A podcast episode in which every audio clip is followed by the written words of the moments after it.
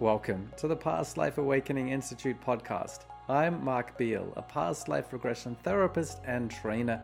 Each episode shines a light on healers like hypnosis and hypnotherapy, past lives, between lives, and spirit releasement therapy. If you're interested in having personal sessions or certification training in any of these modalities, go to my pastlifeawakeninginstitute.com website for details. Today, my guest is Simon Bown, past life regression therapist and host of the Past Lives podcast. Simon's got a fantastic podcast investigating evidence demonstrating the survival of the human soul, looking at past life memories and near death experiences, which I really recommend listening to. He has a lot of experts in the area and is a fascinating interviewer. Welcome to the podcast, Simon. Thanks very much for being here. Well, thanks for asking me to come on. It's very interesting. I'm usually the, the host asking the questions, so this time I'm the victim. Should be interesting. Exactly. The roles are reversed. I think a lot of your uh, listeners will enjoy this. So, Simon, can you tell us a little bit about that podcast? My website is called pastliveshypnosis.co.uk.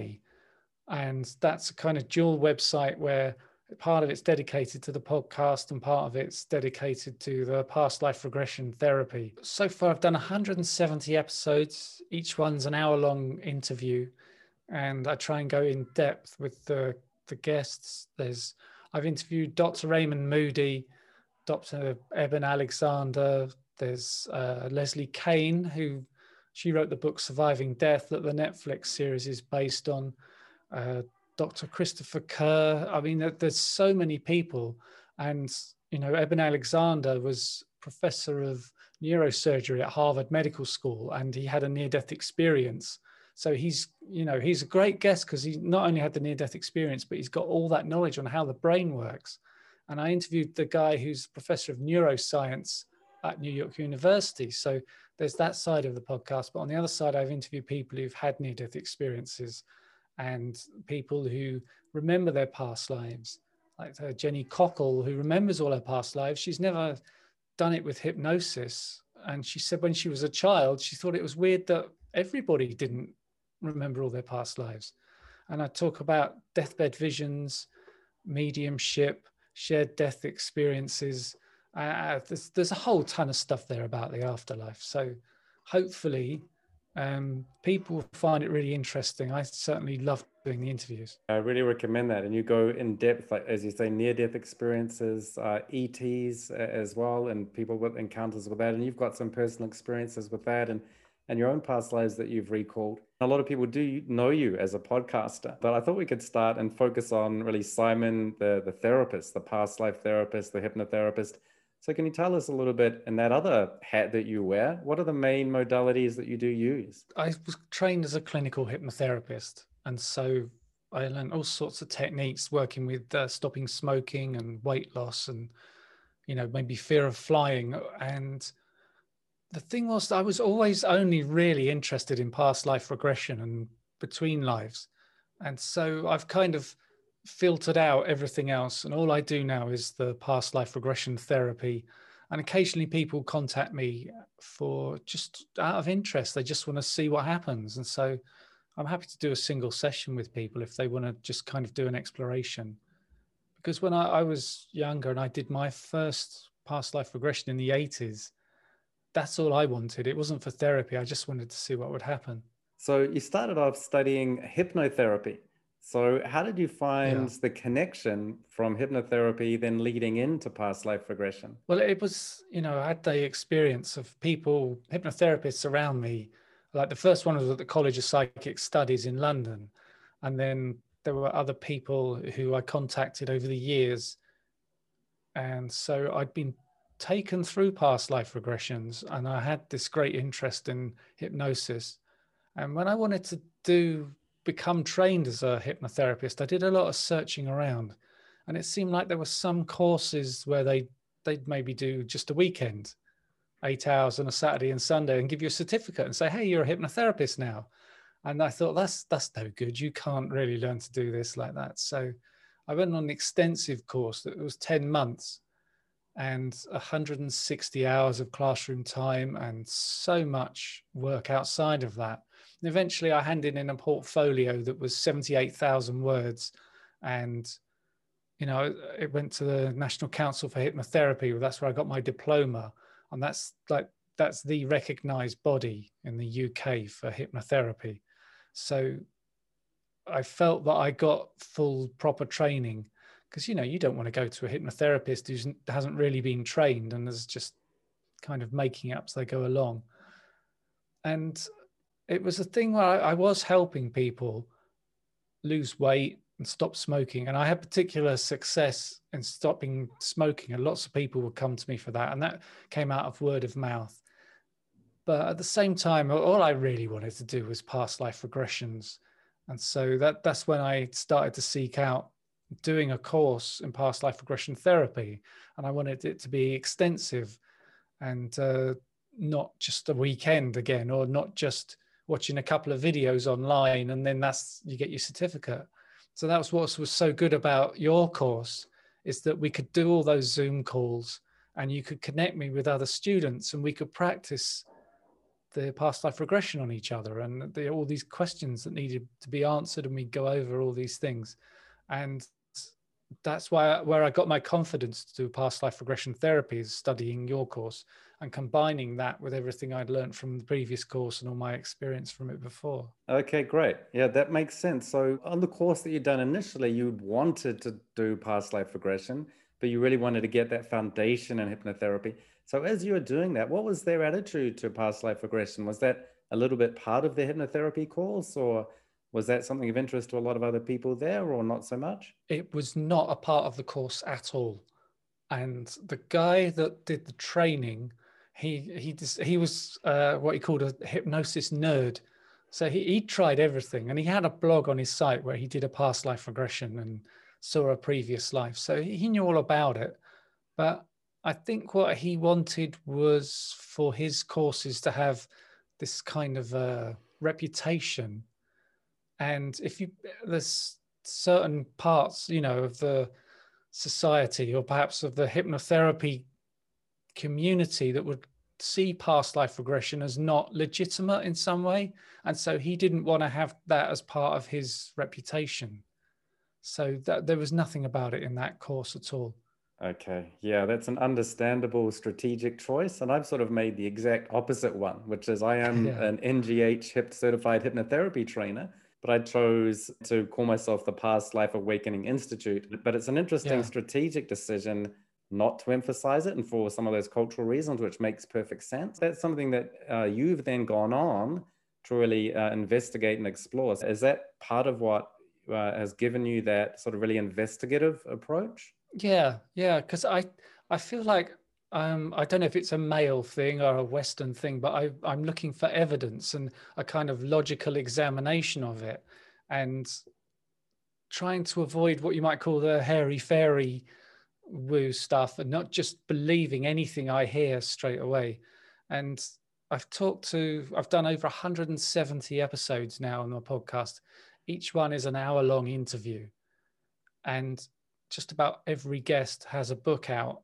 And to find the questions that I want to answer, ask them, because I really try and go in depth. So I'll read their book in the lead up to the interview. So, you know, I've probably written a read 150 of these books before I've interviewed the author. And so for me, it's been a great education. But in the decades before that, I was reading tons of books anyway. And I've got a book right here. Yep.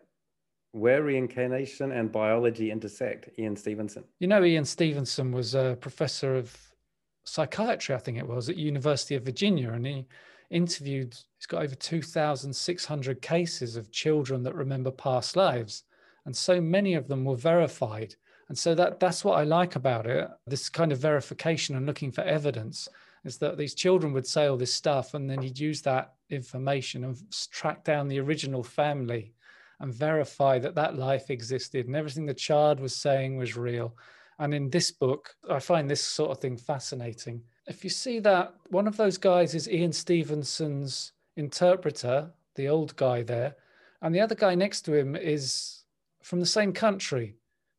They're both in Burma or uh, Myanmar. Yep. But the boy, he remembers life as an American pilot. And he was shot down over Burma during the Second World War. And you could see in his picture there how he looked so much paler than the man he was with, and he had blonde hair and blue eyes. And it's it's a suggestion that that life as an American has come through into this life and affected his affected him physically in some way. And so that that's another verification of all the memories that he has. And he had so much description about the, the aircraft and the people he was with and the, the life of that pilot and the name. The, the thing is that, that for that life, they couldn't track down the life. But this that that book is full of these cases of people who have marks on their body or deformities at birth that relate directly to their past life memories. And so I see that kind of verification as, as so fascinating. And also, when I see uh, verifications that are just as powerful in near death experiences, then I talk to near death experiencers and they talk about during their time, what you could say is in the afterlife, they, ha- they have discussed reincarnation. They were told all about reincarnation while they were in that space. And it, everything they talk about is so similar to what we might talk about eh, with past life regression. So it, I love all these kind of verifications. And also, this helps me if I'm doing a session with a, somebody and they talk about something happening during the session that might be in that afterlife space. If we take them through the death of the past life, and they talk about things that I'm I have knowledge about because of I've investigated near death experiences. So it's an interesting crossover, and it also helps with that kind of therapy, or, or maybe not the therapeutic side, but in the hypnosis. If somebody tells me something, and I didn't know anything about it from near death experiences or doing the podcast, I might be at a loss. I might be start floundering and not quite know what questions to ask or how to guide them. So it's been very useful as part of past life regression therapy to have all that background knowledge. That makes sense. Through a lot of the research and the stories that you've heard, that doesn't then create a block of doubting, wondering, questioning. You can just sort of get on with it and, and get the narrative and, and get to some of the therapeutic resolutions. And I think maybe that happens sort of culturally as well. You know, I've lived in Asia for 20 years, so they don't ask me a lot of questions. Is reincarnation true, or is this just some strange Asian idea? You know, in Asia, that question's not there. They're just like, uh, of course they are, and let's get on with the therapy. It depends on the kind of people you're working with. There can be some of those conscious questions to go through, you know, explain what is reincarnation, how does it work, is it really real? And some of these evidences are really important before they can allow their conscious mind to go to the background and let their subconscious come to the forefront. And that can happen individually. I think it can happen as an entire culture. When you started out, you know, in the late 80s, culturally, past lives was a kind of an out there woo woo strange thing. But Brian Weiss and a lot of books and your podcast helps people understand and accept and, un- and know it in a lot of details how it works and therefore question it less and allow them to access some of their inner wisdom more. Do you see things as developing that kind of way? Yeah, I, I think so. I think um, there's a lot more knowledge and acceptance of reincarnation in the West in certain areas. I, I occasionally get clients from the United States and they might say, look, you know what, I'm in the Bible Belt and I'm doing this past life regression, but I'd never tell my mom I'm doing this. So because she's uh, such a strong Christian, you know. And so I suppose there are still barriers there, but you know, there was that uh, Netflix series recently called Surviving Death, and one of the episodes there was all about children that remember past lives. So it's getting more mainstream, and people are learning more about it. And for me, the key thing there is just that people uh, see it as a credible uh, therapy um, and I'm sort of curious now about even the kind of people that you do work with. Yeah, it's mostly the people that listen to my podcast. Occasionally, there's people who, you know, it's word of mouth, or somebody will listen to the podcast and they'll they'll have told somebody you you should try this kind of thing because you I don't know if you ever get this, but people say to you, you know, you might it's almost like you're my last resort. I've tried everything else, but um, yeah, it's mostly people that listen to the podcast, and some of them have have so much knowledge about it. So, in the, if you're doing a free consultation call beforehand, you don't have to go into all sorts of details and explanations, and they may have done past life regressions before with other people. Occasionally, you know, there's there's somebody who doesn't really know anything about it, but it's been recommended. If it's all right to talk about one person I work with, sure. She uh, came to me because her brother said she should try this, and she's had this terrible guilt, and she just doesn't know where it comes from. She's felt really guilty, and I took her.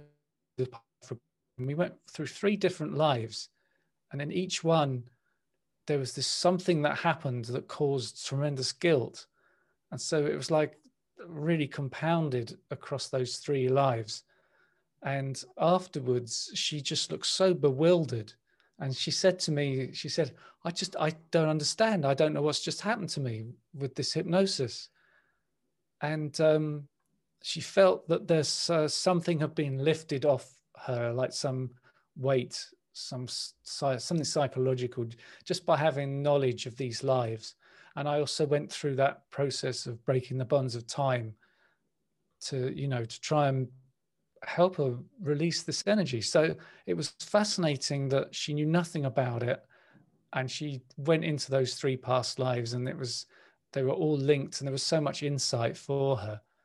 And um, I asked her to email me back and let me know how she's getting on. So I'm looking forward to getting an email from her and hopefully it's been really positive. I think there's a difference even between, you know, I understand hypnosis, hypnotherapy, and I've recalled some past lives and I've had deeply emotional insights which relate directly to presenting issues in this life. And that when I go back into a past life, I have really moving experiences. It's uh, often I see people wiping tears from their eyes and it might not really be uh, crying or weeping, but they're just talking and constantly tears are coming out of their eyes and sometimes it's it's they could be in a something in a past life that's not particularly emotional but still something's coming through there and it, it does seem to be quite a release some kind of emotional you know it's cathartic to do that Exactly. Just even the basic insight, that emotive response is part of the evidence. So that's a wonderful experience as a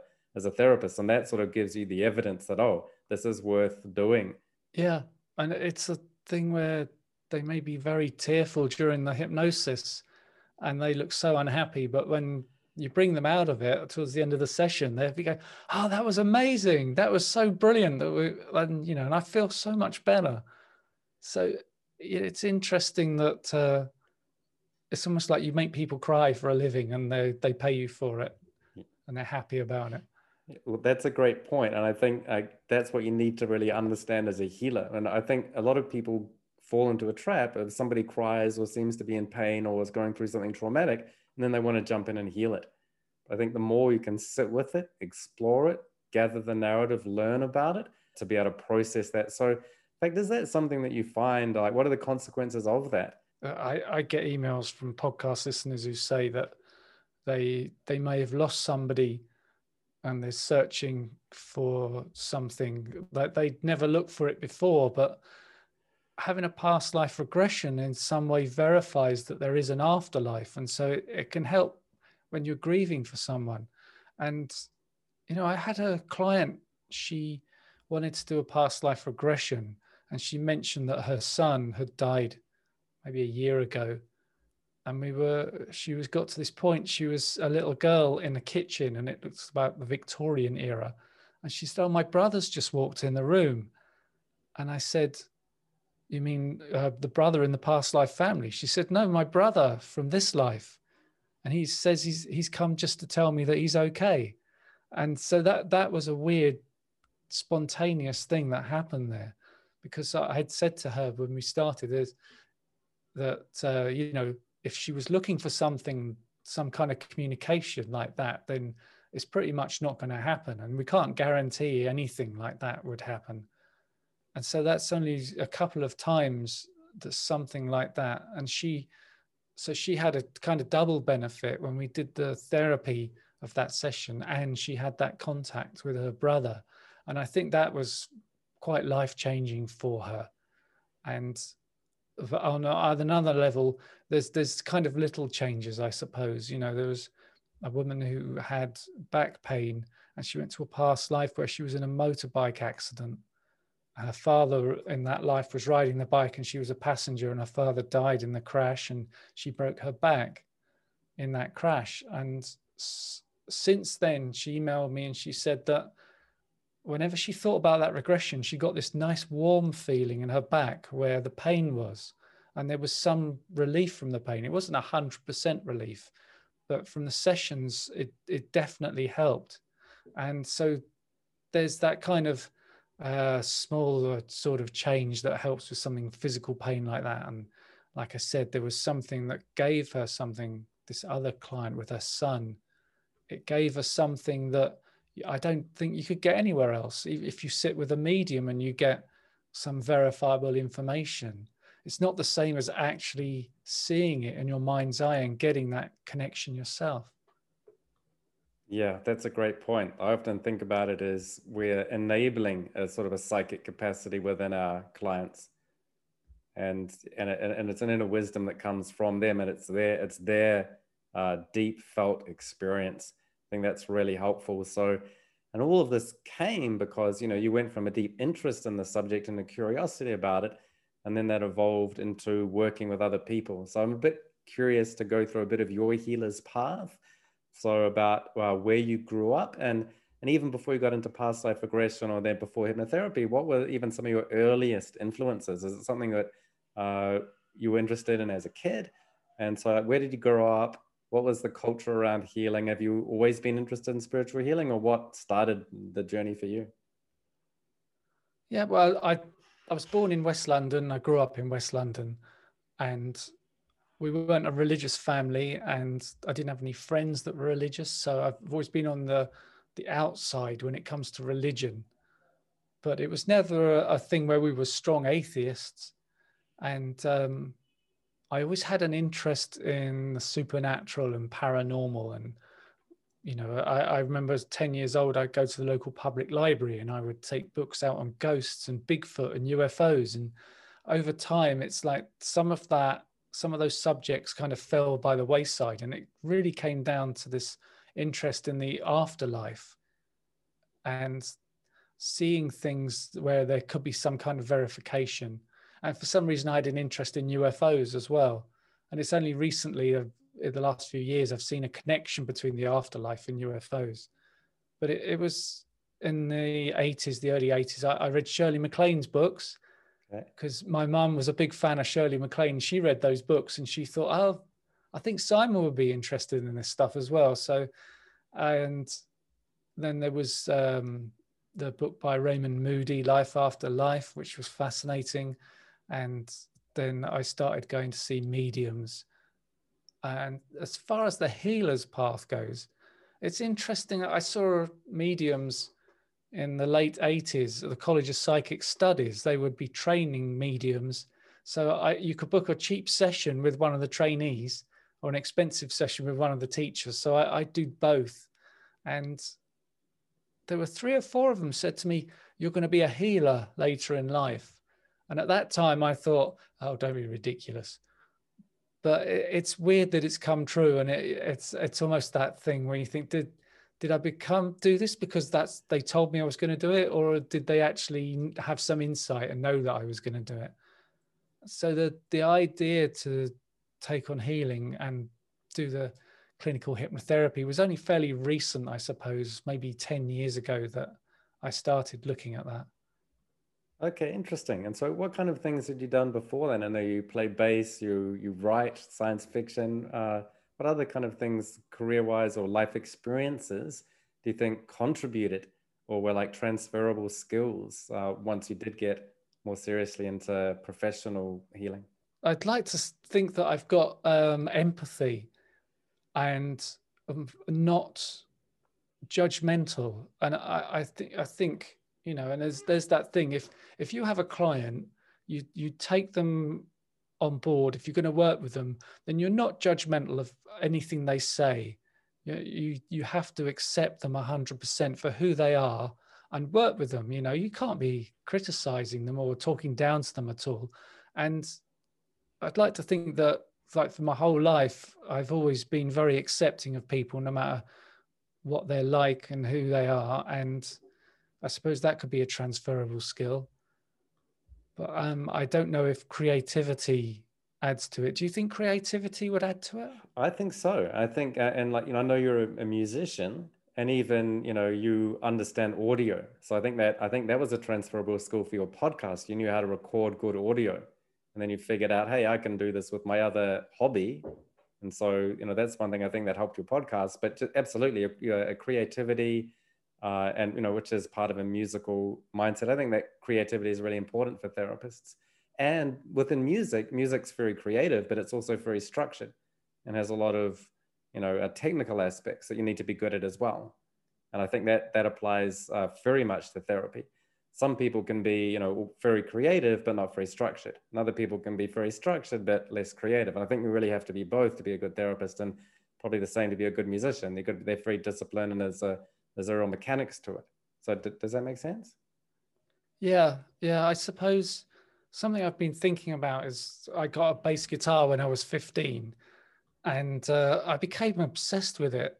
And when I left school, I, I didn't get a job and I played bass and I, I would get up, you know, nine o'clock in the morning and I would play bass till eight, say six o'clock in the evening. That really was every minute of every hour I was just obsessed with it and I wanted to get things perfect. And I there were all these complicated bass lines on all these records I had, and I had to learn them and get them right. And so after a few years of playing like that and getting to what I would call a high standard, if I should be immodest for a moment, mm. to being that kind of a virtuoso on an instrument, what it taught me about myself is that if I put the work in, then I can achieve something and so when it came to studying hypnotherapy and going on that course or, or studying anything, I knew that I had to put the work in, but I also knew if I did put the work in, I, I could accomplish what I needed to. I could get to that point. And I think when I did the course originally, there were 30 people on it over 10 months. And there were only three of us that handed in all the coursework at the end of the 10 months all the other people they there was like a six month leeway where after the end of the course you had to hand it in within six months. And but i i knuckled down and, and got it done. So i suppose having that knowledge of yourself that you can accomplish something if you put the work in that helped me. And that that still helps me. And uh, it also teaches you you have to pay attention to the small things and the details. I think that's a great message for a lot of people. A lot of people are hobbyists, a lot of people have vague curiosities in many things. But I think the difference between being a professional healer and having a certificate is what you're talking about is this uh, this kind of obsession I think you know uh, obsessively wanting to get bass really right and, and doing that for years to know that you can get there.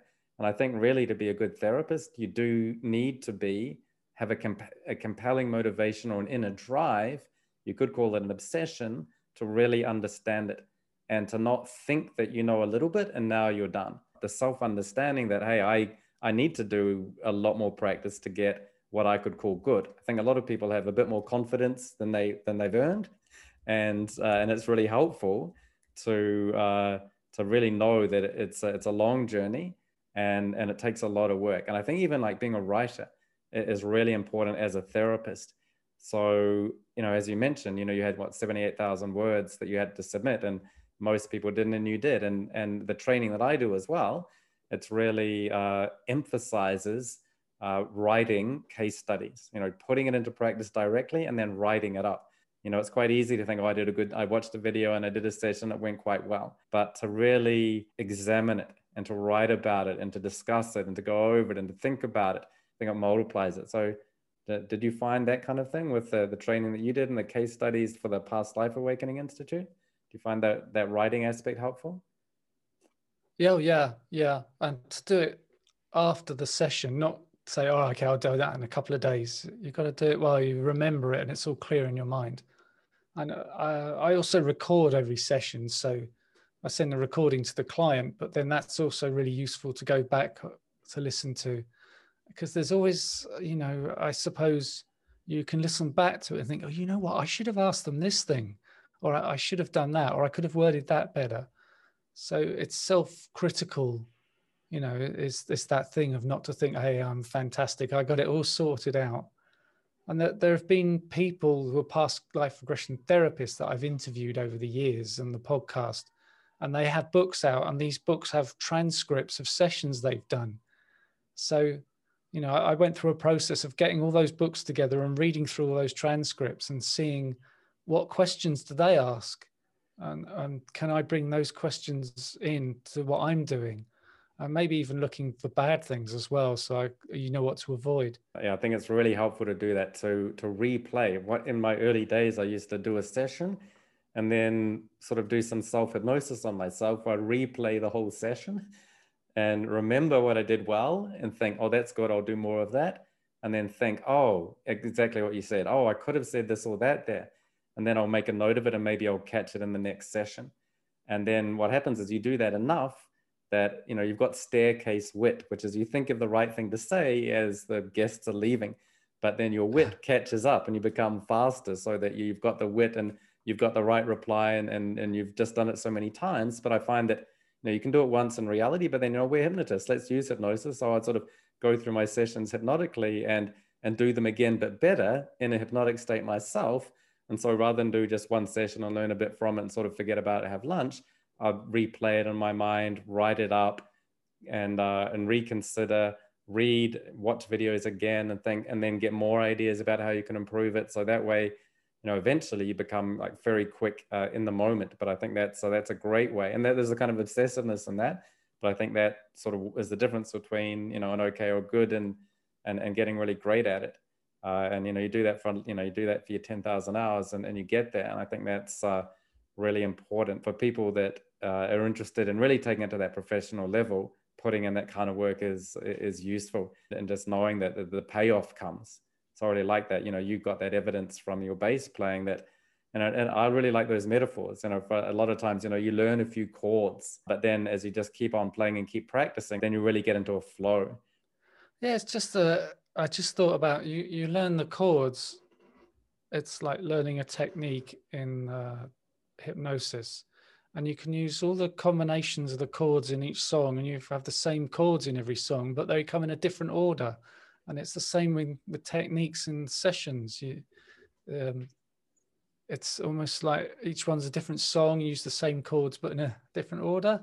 Is that making sense? It does it really does. Uh, i like i really like that. I hadn't really thought of it in that way because i find one thing you know when i teach people they often firstly what you said was you know I, it gives me the confidence to go ahead and, and do it in the first place. So that is a that is a first thing. So the confidence just to pick up the guitar and be a little bit punk rock and just say i know the first three chords but i'm going to get up on stage and do it anyway.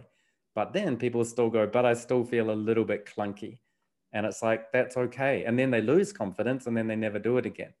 And oh yeah i was a past life therapist once and i did sort of 20 sessions and you know i met a couple of clients who were quite difficult and that was it.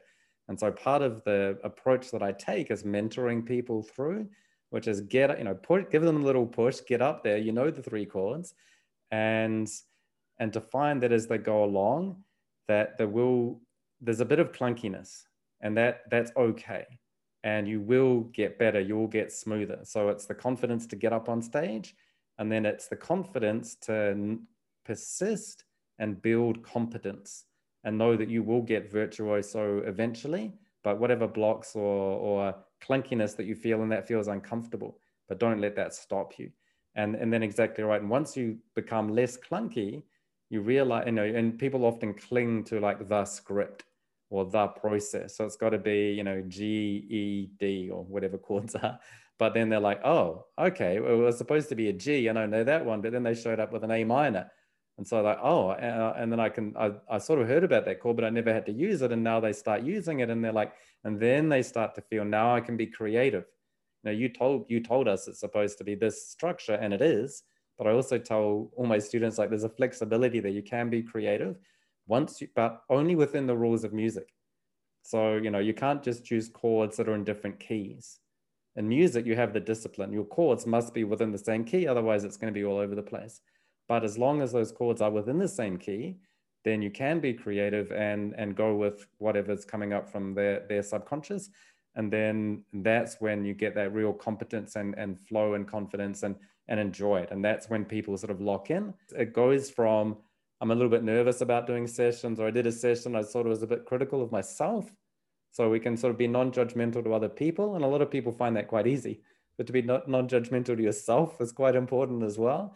And to say, that's okay, I was a bit clunky and I should have said this or that. I'm like, hey, that's why we have, you know, three to five sessions. You just get it next time and keep doing it for a few more sessions. And then you'll be getting it in the moment. And, uh, and then you, then you start, you know, jamming and then you're having a really good time. Then you can't stop doing sessions.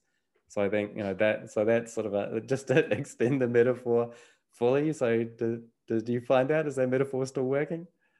Yeah, yeah, yeah, yeah. It's uh, the the thing about the jamming and enjoying it and finding different ways of doing things, and uh, learning uh, like learning by yourself, like reading the books and finding more stuff, and then trying it out in a session if you think it's appropriate, then that can be really good to learn that. That's like learning something at home and then taking it to a jam. Absolutely, yeah, that's definitely part of it. And so you mentioned as part of the Past Life Awakening Institute, I, I match up fellow students, and all the students are at a pretty high level. And so, uh, and that's a safe space with which to get on stage in the first place and to try out a few things. So, did you find that was so? One thing, it's like do a lot of work, write it up, but the other thing is like here are people to work with. So did you find it helpful to have you know, that as a resource as well as part of the training? Oh yeah, definitely. That's that's really important, I think, because you know if you're you're sitting there and it's a proper client, they paid you money, and you can really feel under pressure for that. And it, and your first few sessions, you it could mess you up a little bit because you're so worried about your own performance but if you go through doing sessions with people who haven't paid you, and in a way, they know you're a student, they're not expecting you to be perfect. And so if you do mess up a little bit, it's it doesn't matter so much. And it's also you can talk about the student with it, and they might have ideas that can help you, and you might have ideas that can help them. And it's like you say, it's a safe space, and you don't have to put all that pressure and stress on yourself and you won't uh, you know you might worry that the client will think you're stupid because they think why did i pay all this money for this this this idiot? But with the with the fellow students you can get away with being an idiot. Yeah i find that a big issue with a lot of students and i do try and push people and say with the mentoring that you're getting from me with the uh, curriculum that i'm taking you through uh, you deserve to be paid. You're earning it, but still, people have you know it, it is that state, and it's not it's not a and I kind of like it in a way, which is it's like there's more competence than confidence, and we can increase the confidence as we go along. And once you've done that a couple of times, then you can go out and feel confident to do it with the clients. But just that that first initial step is a big one. So a lot of people do do quite a lot of free sessions, and to be honest, I've never done a free session in my life you know like from day one it was just like i did a couple of very minor practice things on my in-person training you know a long time ago. And then it was just practicing and it's just come in and and pay. So i never done it. I so I, don't, I recommend people to really get paid as early as you can. And i think that that's really helpful. But just just that little barrier of and it's not a competence barrier because i think you've got the ability but it's just that feeling. And so it's an inner state.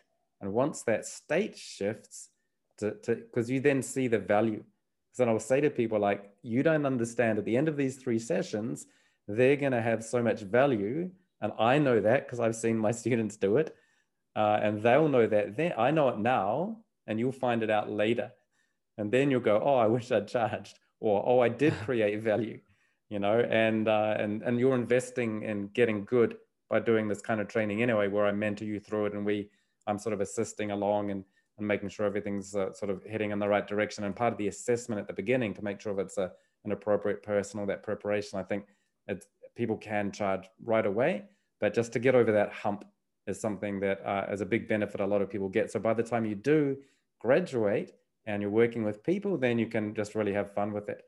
And, and, and as a contrast to being like a little bit nervous about what people thinking of you to like having fun and being really clear and confident at peace with yourself as a therapist is so helpful to them as a client.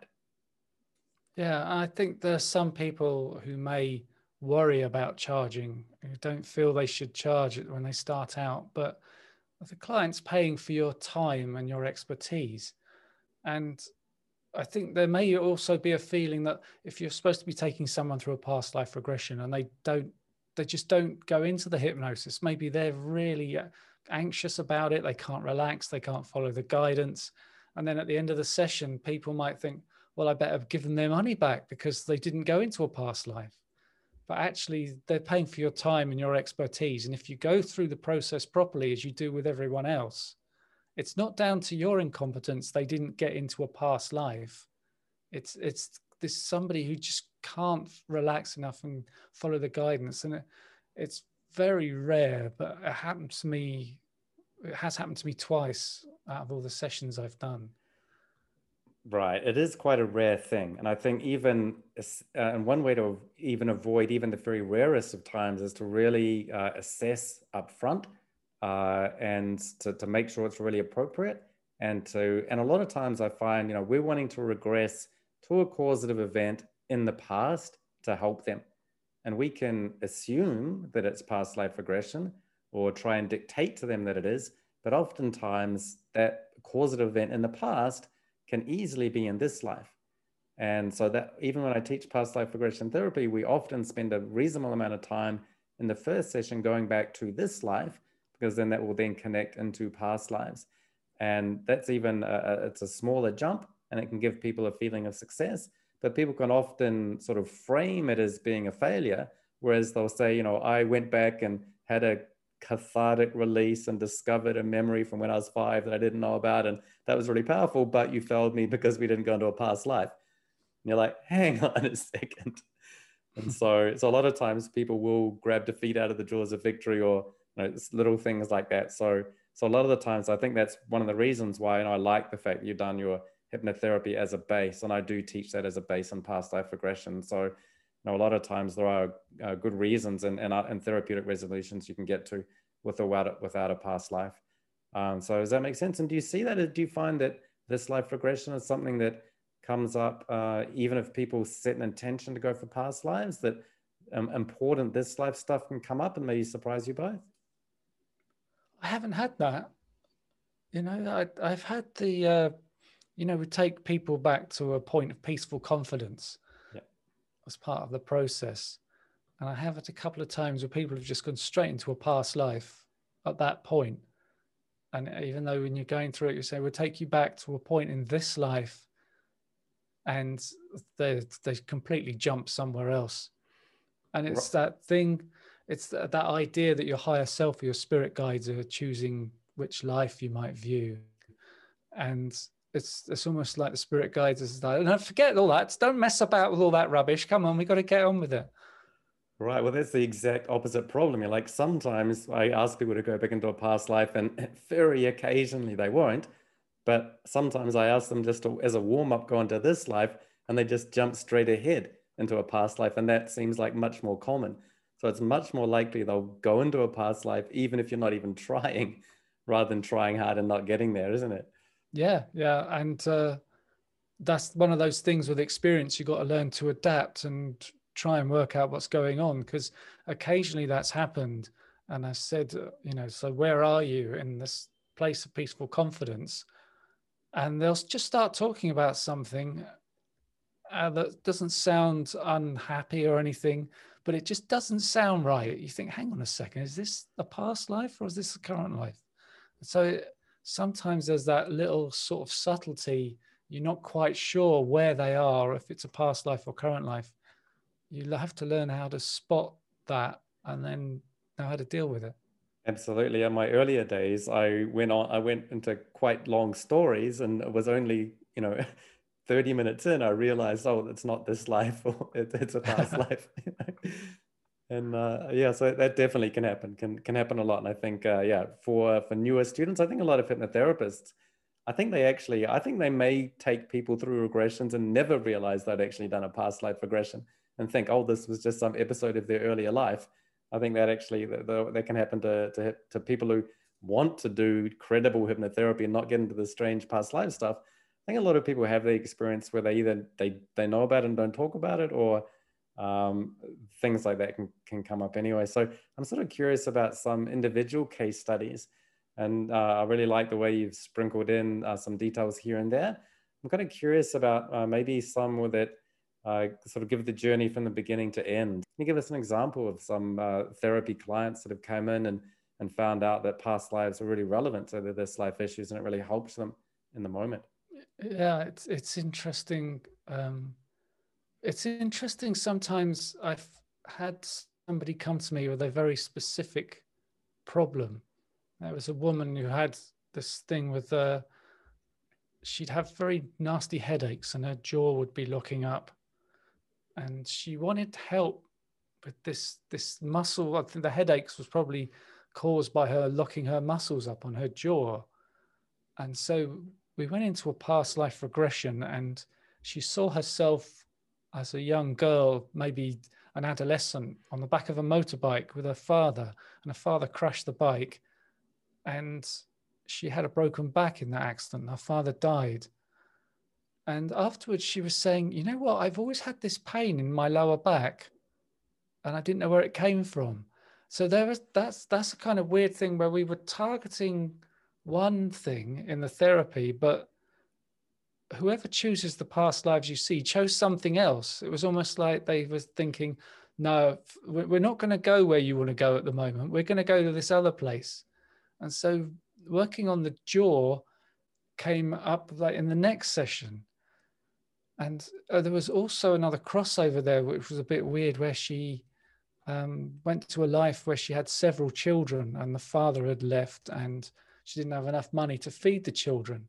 And she recognized one of the small boys as uh, her son in this life. And the son in this life has always had stomach upsets every week. And in that past life, that boy died because she couldn't feed him. She didn't have enough money to feed all the children. And in the week after that, her son had no stomach problems at all. And it was almost like there was some kind of energy release with her that affected her son. But we don't, I don't know if it's just she started treating him in a different way, started her behavior changed the way he went, or maybe it, it she fed him slightly differently so he didn't get the stomach aches. But what I think this, I did this a while ago with that lady. I don't think we ever got to the thing with her jaw and her muscles looking up, but other things came up on the way. So that that's definitely an interesting one. And it, it was a, a life where she, I think it was some kind of Victorian time where they were very poor and the husband left there. She had seven children. Okay. And you know, it, I wonder about that kind of energetic connection between her son in that previous life and how she recognized him as being her son in this life and also having stomach problems which was related to food and you see a past life connection there and that's something you see in those sessions isn't it where somebody will be in a past life and they'll recognize somebody in that past life is with them in this life and you can that's part of the therapeutic thing. Sometimes you see them repeating patterns across lives of how they treat each other or, or what things come up. Yeah, absolutely. And so one interesting thing there is, you know, we talk about past life regression, but we've got multiple lives there. And so you've got, you know, one life's about being the daughter with her dad on the back of a motorcycle. And another life, she's the mother uh, with a boy and uh, in Victorian times. Is that something that you see a lot? clients not just having a past life, but having multiple past lives. Yeah, yeah. Uh, it's it's a thing where in a session, what I would prefer to do is just go through one life and examine that and get into the detail. But spontaneously, they'll jump to other lives sometimes, and so you see it occasionally. And and even I've had a couple of times somebody's jumped to a life on seems like it's another planet, and it's sometimes I feel that I'm asking the client a question and they, there's just silence for ages. And I think something's going on with their regression. They're seeing something, but they don't want to tell me because maybe they don't want to appear foolish or, or something like that. And it it does jump to different past lives, and we'll see a past life. Like I had somebody who went back to ancient Egypt. They were just uh, an ordinary person, and then they jump forward a few hundred years, and they jump forward a few hundred years again, and I couldn't see a connection between the lives, and I, I think maybe there was some kind of a connection. And I suppose with experience, you learn which questions to ask to try and find stuff. But when they're a pauper in the ancient Egypt and then they're very rich a few hundred years later, and the two lives are so different, and I couldn't work out why they might have jumped between the two and if there should be a connection. Yeah, that makes sense. And so, you know, I asked the question, that is something I do see a lot. And I think that's one of the benefits of doing a few sessions and so one of them is, you know, the first session you can get a certain past life, and oftentimes you'll get that past life narrative, and then you'll go and resolve it in a in a second or third session. But often you get, you know, a lot of detail about one life, and you think, okay, we're done. That's, you know, they uh, had a jaw problem, they hurt their jaw then, they had relationship problems, their daughter was this, their dad was that. Okay, good. But then they launch into a whole nother past life and so, you know, we have to make these connections between this life and the past life and who were they, you know, and the, the balancing patterns, the repeating patterns. And oftentimes I do see this contrast where they're rich in one life and poor in another one. And this is, you know, for a diversity of experience. It, you know, varies a lot with the, the specific lessons, but we're in there, we can ask the spirit guide, you know, what, what particular, uh, when we do a life review, what particular lessons did they learn? What was the benefit of being poor in this life? What did that teach them? And uh, and vice versa if they if they're wealthy. And I think it's really helpful to have those really contrasting lives, and uh, and you can figure out.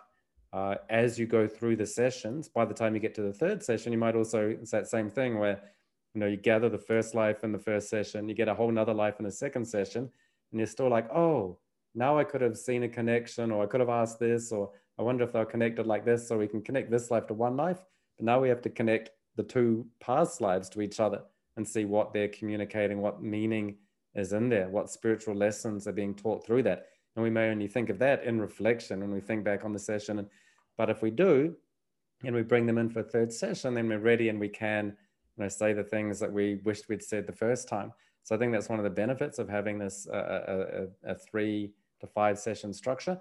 And I think that part that you made there about sometimes people going to another planet and being slow or maybe embarrassed to say things, I get that same similar kind of reaction. But what I tend to find is that people tend to go to like other planet past lives when it's the third session.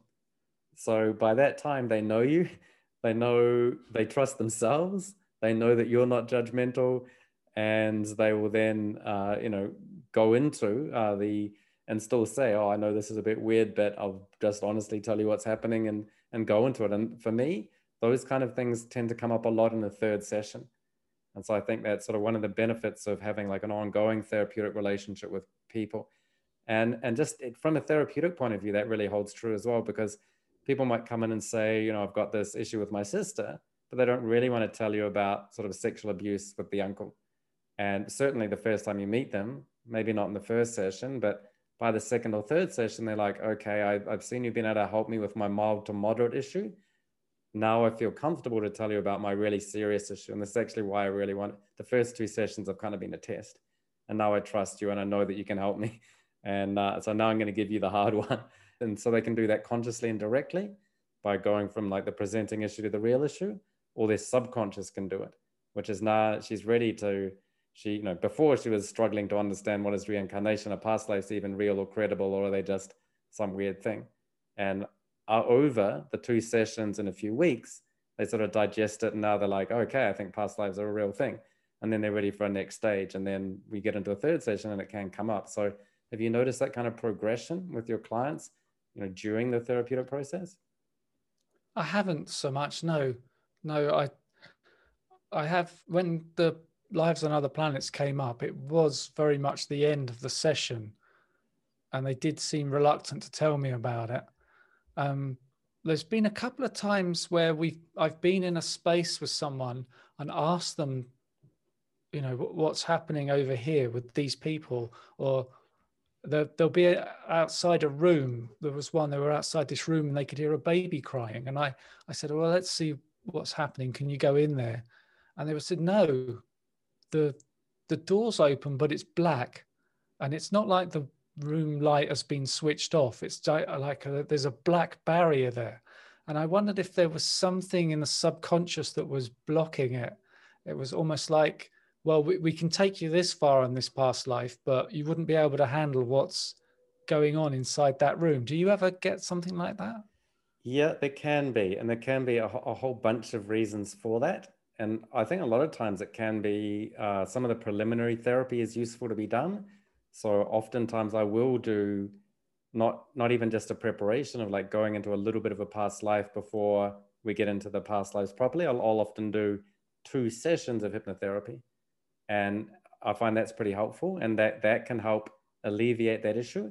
Or what you can do is you can even do as much past life regression as you can do, and then go backwards to do some hypnotherapy you do that and then you go back and do more past life regression and suddenly those doors are open. So that's one way. It's sort of like the pre- if you really go deep into some of the prerequisites that can really open up doors for the past life regression. And another part of it can be there can be like post requisites which is particularly the life on other planets.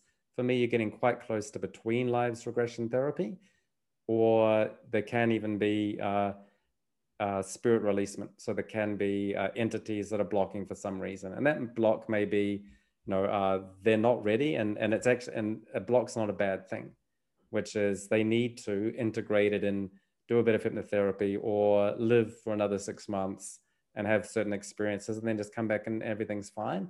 Or maybe there is something actively blocking, in which case you can address it uh, and or even even as you said, um, another reason can literally just be logistics. So you said, you know, they were it was right at the end of the session and they didn't really get into it, and that can just be timing. They know if they've only got five minutes left, they're like, well, we'll pick that up next time, and you could do you know a, a two-hour between live session and get the full story. And it can just like be time. They don't want to. Well, we haven't got time for it. We'll just come back and do it next time. And so you know that. So there are many reasons, but uh, they can be some of them. Yeah, yeah. I've been. I think I've been lucky with that. If you can do a long session, and you only really start getting to the meat of it, and you're running out of time, and you know you've got another session to start in five minutes, so you have to kind of um, close it off in some way, in a good way, so that you can go back to it when you do the next session. And also, I suppose you don't want the person to be spending the next week or so before the next session to be feeling really bad about it. So I, I think I've been lucky that it's very rare that that's happened to me. But would you have advice for uh, if somebody's really into it and you've got another call in five minutes? Well, what you do? For, I I tend to have buffers. So that's the first one, which is like I'll schedule 90 minutes, but I'll have a 30 minute buffer and so I'm not back to back. Uh, that, so that's just one logistical one. But another one can be, I, th- I think this actually comes a little bit with experience, which is uh, knowing, and it's actually really, actually, you have to have quite a lot of experience. And you've got a little inner clock, which means like you know you've got 90 minutes and you and there's a little voice in your head that says at 50 minutes or whatever it is, we need a hustle.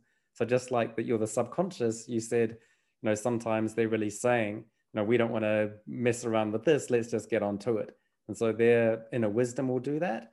I think oftentimes your inner wisdom sort of can kick in and and get pretty good at um, uh, moving along, and so that you you do have ha- have time. And the pacing of sessions is quite an advanced skill that does come with a bit of experience. And also, but you also make a great point, which is at the end of the day, sometimes there's nothing you can do. You just will logistically run out of time. But this is one of the benefits of, you know, if you're a one and done approach, then you've got a real problem, or you're you've you've it's incomplete. Uh, you can still end it on a nice point, but it's like you know there's more there, but you've got a one and done model. So I like a, a set, you know, I've got even a three session process, even if that, but it's three to five sessions. So that's my little buffer zone that if, uh, you know, built into even the sessions that if they need to come back. Uh, and and another part can be just the main thing is you know is really just being able to wrap it up uh, nicely and neatly and to be able to do that in a short amount of time and that is kind of a, a learned skill that you get So a lot of times as a past life therapist, you can be a bit overwhelmed. And I've got this life, and I thought I I thought about it, and I was ready. I'd planned, and I reviewed the last session. I knew what I wanted to say in this session. I had a great idea. I was just about to resolve it, and then they brought up a whole nother past life, and then I was trying to figure out how they connected, and I didn't know quite how to wrap it up. And just the more you do, the more you're able to like click into it and and, and see the connections, make those links, and wrap it up kind of neatly for the end of the session, so they do uh, leave on a, a high good point.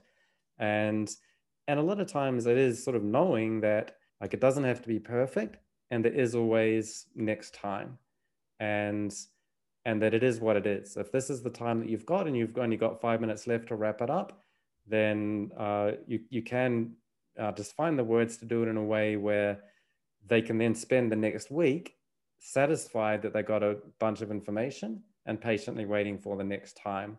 It, it's something which, in the long term, isn't a particularly big issue. Yeah.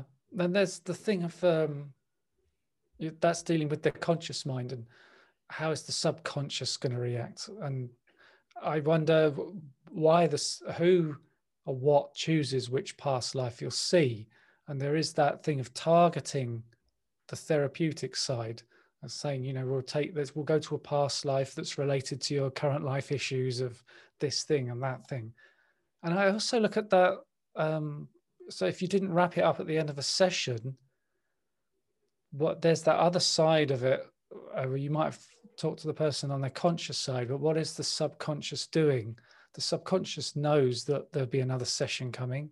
And I also wonder is it your higher self that's getting involved, your spirit guides? And then that takes me back to before it even starts that it's almost like when you have the consultation call and you discuss what they want to do, is the spirit guides listening in and getting the idea of what the session's about? Yeah, I, I think so. And uh, I think a lot of times, I mean, there may be times you sort of get to the end and think, oh, you know, I'm running out of time and I've got to jump into another call, and that, that definitely does happen. But I think you could you could look at all the other times where it's like, oh, it all it all came together and knitted itself sort of perfectly just in the right amount of time. So that I think that's probably that happens the majority of the time. Do you, you say that's right? That it all just sort of fits into place and you can wrap it up and hey presto, it was all just magically in the right amount of time, and we got exactly yeah. where we needed to go, not ten minutes later, not ten minutes earlier, but it all just fitted in. Would you say that's also probably the most common experience? Yeah, yeah, yeah. I I think that's partly down to your guidance. But you know, there's that there's part of the sessions when you can say, okay, we're going to jump to the next significant event in that lifetime that's related to your current life. And it's knowing when to you've exhausted the current past life scene that you, you've got everything you need from it. So you know right now it's time to jump to another event. Yeah exactly. That is that's a good point. And so just even in when you're in the middle of a past life session that is something that also comes with you know just a lot of experience of knowing when to cut off a thread and when to follow one. If you cut it off too early you miss out a lot of information. But if you don't you end up spending too much of the session on something that doesn't doesn't really go anywhere and that's a that's a real that's something you can only learn by doing. And that is where the creativity the decision making your own personal intuition really comes to the forefront. And all, all of that is critical to you getting to the result that you wanted to in the allotted amount of time. Because if you end up and so it's really not about you know how do i wrap it up in the last five or ten minutes? It's what decisions am, am i making halfway through the session so that that means that i you know I've, I've got a sense of completion by the time we get to the end. Another part is even if you do run out of time a little bit, just being able to see some of the connections and wrap things up so that and and their their subconscious, their superconscious knows what's going on, and I think they'll often assist, and uh, that's part of the reason for blocks, which is you could start something with ten minutes left, and they know you're never going to be able to wrap this up, you know, in that time. They know you've got a call without a buffer, and that you you just shouldn't be opening this this can open it next time. Therefore, they'll block it, which is super helpful. they've got they've gotten you out of trouble. They know you know you're just about to hit a big emotional trigger. You don't want to do that now. Just save that for next time. And so so they're really helping you to, with with time management. You know, so they're yeah. different. Yeah, yeah, yeah. That's that's that thing that I wonder if people come to do a past life regression because they're subconscious, as you say, or the higher self is nudging them. It's like they're giving them a prod in the back saying, you need to do this now. And that's something I say to clients. They feel like they've had some kind of a push to do a session. Yeah, that's very common. I, I mean, I'd see that with, I think most people really uh, just to be motivated enough to come and to show up. I think uh, whether they know it or, or not, I think there's there's an element of being guided towards. I think most people, or almost everybody that comes, is guided to, to some degree or another. Some people know it explicitly. Some people may not, but it doesn't really matter, and some may figure it out along the way. So, as we sort of talk about some of these examples, I think it's really nice to talk about some of the logistics. So a lot of people listening uh, are therapists in the making and have these things about, oh, I want a bit of a push and I only know three chords and just get out there and practice it. And and and some of the these logistics about, you know, how do you wrap it up? And I think it's really helpful.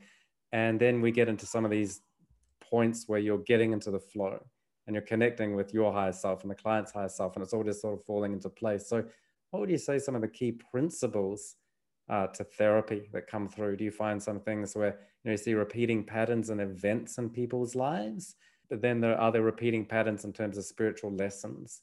Like, do you see a lot of forgiveness coming through, or a lot of people dropping disempowering beliefs, or you know, what what are some of the key lessons that people get as a concept or you're losing fear of death, or understanding karma? What kind of things come through the most for you?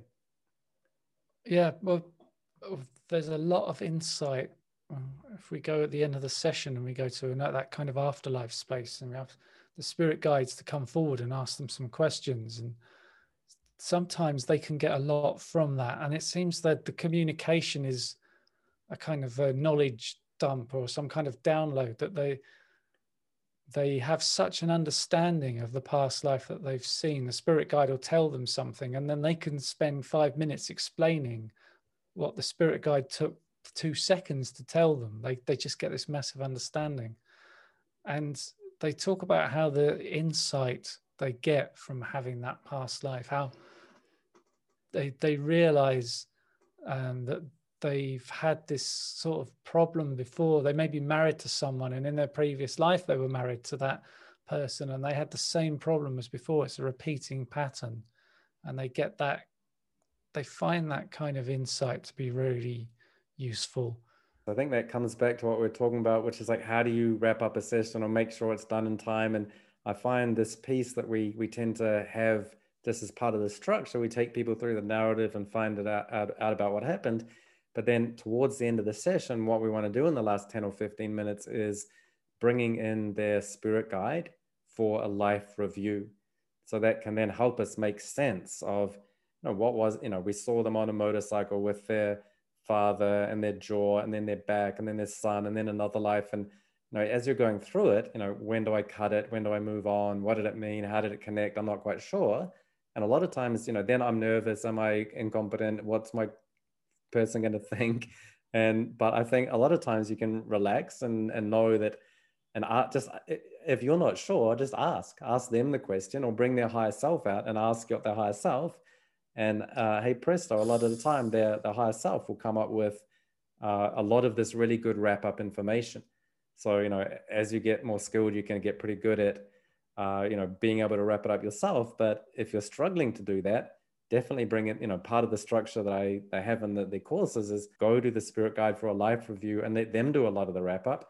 And then it's often at these times, and, you know, what are the spiritual lessons? And they can often give you amazing stuff. And what, uh, what I found really nice is you you might ask them in the interview, you know, what spiritual lessons do you think these difficult experiences may be giving you? And they don't really know what you're talking about, or try and answer it in some sort of conscious, I read it in a book kind of a way. But then you go through all of these lies or ups and downs and tears and smiles, and then ask them the same question, and you just come up with mind blowing wisdom. yeah, yeah. And also, there's that thing of giving the client space because you might ask a question and they just don't answer, and you you learn that maybe you need to give them 20 or 30 seconds of silence and then they'll say something. And sometimes I wonder if they they they've got the answer, they know what they've have, they know what they need, but they just don't want to tell me. And other times it seems like they need to process what's going on before they can say something. I yeah. think you have to learn that skill as well. Yeah, a lot of times I think they even, I think you, you said it, uh, they get information in a few seconds or even in a split second, and then they can spend five minutes trying to explain it. And for me, I'd say, I understand that you've got the Satori, the insight. Just allow that insight to go deeper into your subconscious mind and to integrate and to help you in your life going forward. And we don't need them to then consciously explain or understand it. A lot of times, people can consciously understand, oh, yes, I was born in this life and that relates to, to my life now and these lives connected. And so then we can wrap it up nicely and we feel good that we've sort of figured it out. Um, but it doesn't always have to be that way. And oftentimes you're still not quite sure. And sometimes I'll even have people, you know, they'll contact me like a month later. Oh, I've, I've, I've figured it out, you know? And so we're like, oh, I want to wrap it up perfectly in the last 10 minutes, or uh, whether we know it or not, uh, they've often figured out at some level. And this is what happens then, you know, you bring them out and then there's the post talk. So I often discourage long post talks. In early days, I think it's quite useful for therapists because you, as a past life therapist, when you're just starting, you're thinking, Am I doing it wrong? What's the client thinking of me? Are they judging me negatively? Did I do it wrong? Oh, I should have asked this. I've made a mistake. It's actually like a lot of musicians they're like they they get off stage and go, "Oh, I missed one of the notes," and and they're saying, "Oh, I uh, I was a bad performance," and the audience comes up and says, "That was the best concert I've ever seen. You're amazing. You're a god." And the musician's going, "Oh, I missed a note," and no one no one knows you missed a note. No one cares. They had the time of their life. And so, I, and so this is why I encourage post talks for newer therapists because they can see that the what their clients really thinking is this is amazing you're a magician this is wonderful i'm so grateful this is great and uh, and they would appreciate it.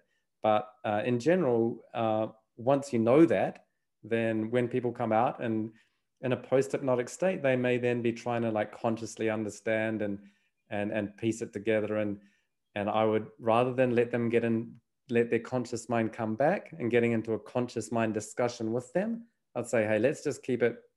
Let's spend most of our time just talking with the deep sub or super conscious mind and and just go and live your life and integrate it and, and figure it out. Sleep, dream, live life. We'll come back in a week and and see what happened. And then then they yeah. come back with things like, oh, you know, I I have no idea. And they, at the end of the session, they're like, oh, I have no idea what that meant. I don't know if that helped or not. But and then a week later, they're like, oh, my kid's stomach's better. And like, there's no there's no way they can know that at the end of the session anyway. So why try and analyze it? But just let them go live their life. And then a week later, but I, what I do recommend is definitely interviewing people before their next session. And so get a catch up of all the things that have happened and whatever realizations or insights they had in retrospect as they reflect on the session. And then they'll often come up with some really interesting stuff. Yeah, I, I did find that as at the end of the session when you're out of the hypnosis, some people you can see the look on their face, they they're not ready to talk about it. And then others all they want to do is talk about it and to find that way to judge what is the best thing to do there. Yeah. Yeah. Yeah that's useful. Yeah yeah that makes sense. I, I see that a lot and i think that's as a as a therapist that's a decision we we need to make and and I, for the people that are not ready or uh, that's perfectly fine and for the people that want to talk about it a lot uh, I, in fact i'd even encourage them to do some journaling and some writing. So you know they can they can sit there and tell it to you but I think they're it's they're better off really just sitting and really writing. You know, so once again, it comes down to you know being a writer and reflecting and and uh, and and getting the most out of it. So I think that applies when we're learning past life therapy, and it applies, and we can teach that to our clients as well. I think that really benefits them too. So for you, like overall, so you've gone on this journey. You know, you started off with an interest in all these kind of things as a young person, and studied hypnotherapy and and and finally uh, got into past life regression as a therapist. Is that something that uh, what is what is going through that long journey and then becoming a therapist? Because it's one thing to be interested in past lives, you know, deeply, but it's it is another thing to uh, commit to being a professional and to working with other people and to learning through your own direct experiences. Our clients have their own direct experiences, not just seeing a movie, but by really feeling it and having the emotions coming up but then you're part of that as well. So what's it meant to you in your life? You know, sharing these experiences, creating them, giving them to other people. What's being a therapist meant for you? Um, I suppose it, it's really a feeling that you're privileged in some way, and you're lucky that you're you're you're, kind of a, a facilitator. It's not like you're a doctor, and the healing is all down to you, and the the patient they just have to do as they're told, and then they'll get healed. It's a a partnership with the person that you're working with, and so it, it's it feels like yeah you're lucky to be a facilitator to help people get into that space where they can get those insights and get that therapy. And it's a, a partnership. They, no one's going to go into hypnosis if they don't want to they need to follow your guidance you can't force it on them and you know there's that, that idea that all hypnosis is self hypnosis they follow your guidance and, and I don't know how to describe it. In some ways, you're a bystander. You're just helping them, but you are guiding as well. You go through the whole session. You're asking the questions. You're deciding when to do this and when to do that. And but uh, yeah, that that's how it feels to me. That it's uh, you're lucky to be able to help people go through this stuff. Yeah, I know. I, I, I feel the same way. It's uh, it is. There are certain sessions where you think, how is it possible that humans can have this kind of experience? I mean, it's amazing. There's a magic in it, and uh, you know, and you know, like for the clients, you, as you mentioned, there are some clients who said there's no way they get it this kind of healing result through any other kind of way.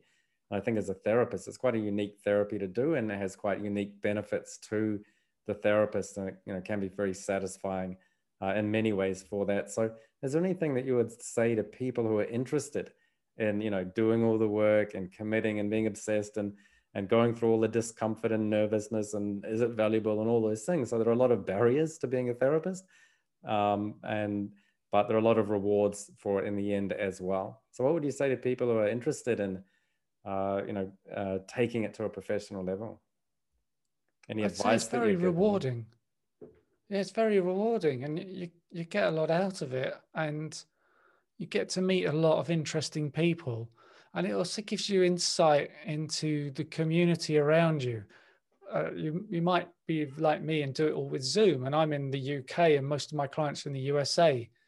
But what you learn is that there's a lot of people out there who have things happening to them or with, with them, maybe physically or mentally, that can be quite upsetting and they are not living some happy life that it appears they are from the outside. And so it gives you some empathy and it changes the way you treat people around you, whether it's your family or your work colleagues, or maybe just other people you meet. You realize that lots of people have these little things that may be causing suffering. And I, think that changes the way you treat people and you have more empathy and less judgment. And you know like years ago 20 30 years ago you might see someone who's very overweight and you think oh why don't they just stop eating all that food? But actually you find that there's background to that. The reason they eat is not just because they're hungry or they're just greedy.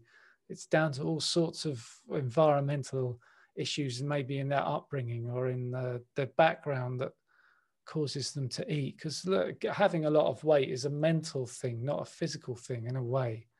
So i feel that that's that's what it's given me. It's uh, it's given me a viewpoint on people in general that they're you know very complicated and there are things going on that we're never aware of because everyone hides this stuff away when they're at work or you know just meeting as friends so for people that are interested in working with you how can they contact you well, my website is called pastliveshypnosis.co.uk. And that's a kind of dual website where part of it's dedicated to the podcast and part of it's dedicated to the past life regression therapy. And uh, you can contact me there through the contact form, but it's also a link to a booking page. So you can go on there and choose the date and time that suits you to do a free consultation. It can be 20 minutes, and we can just talk for 20 minutes and see if uh, you, the past life regression therapy is what you really want to do. And it might be that you really do want to do it, but you decide that I'm not the right therapist for you and that you need to find someone else, or you might do it with me and think, well, this guy's great, which is what I always hope for. That's great. So if you're looking for sessions, Simon is a great therapist. I'd really recommend contacting him and benefiting from the kind of therapeutic work that he can do. And so, Simon, what about your own past lives? Have you recalled them and how do they connect to this life, or what did you experience in the past? My first past life regression, a College of Psychic Studies, went back to a life as a small girl, first of all, in a park in London. And for some reason, I knew it was 1895.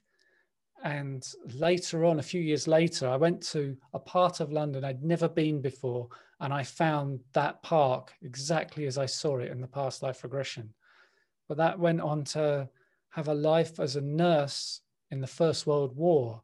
And it was interesting that I could kind of, during the regression, I could kind of feel the clothes.